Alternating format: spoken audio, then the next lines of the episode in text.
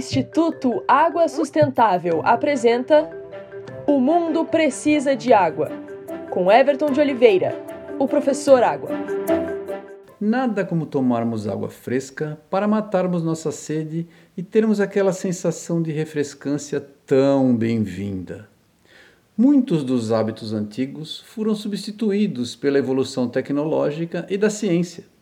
Um deles, que ainda existe, mas que não é mais tão forte, é o uso de filtros de barro e moringas para se guardar água em casa. Substituídos por recipientes plásticos, a função de permitir que a água respire que existe nos recipientes de barro foi perdida. Esse respirar do barro é um fenômeno muito interessante. A argila é um material muito poroso que transmite água muito lentamente, quase que imperceptivelmente.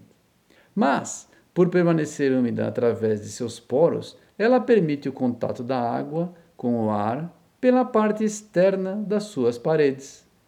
Com isso, ocorre a evaporação contínua desta água.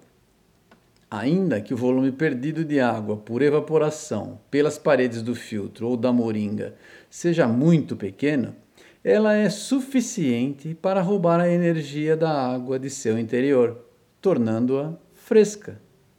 É a evaporação que é responsável pela redução da temperatura da água. Ciência é conhecimento, experiência é sabedoria. Pare para pensar nos seus usos de água. Vamos tornar nosso planeta mais sustentável.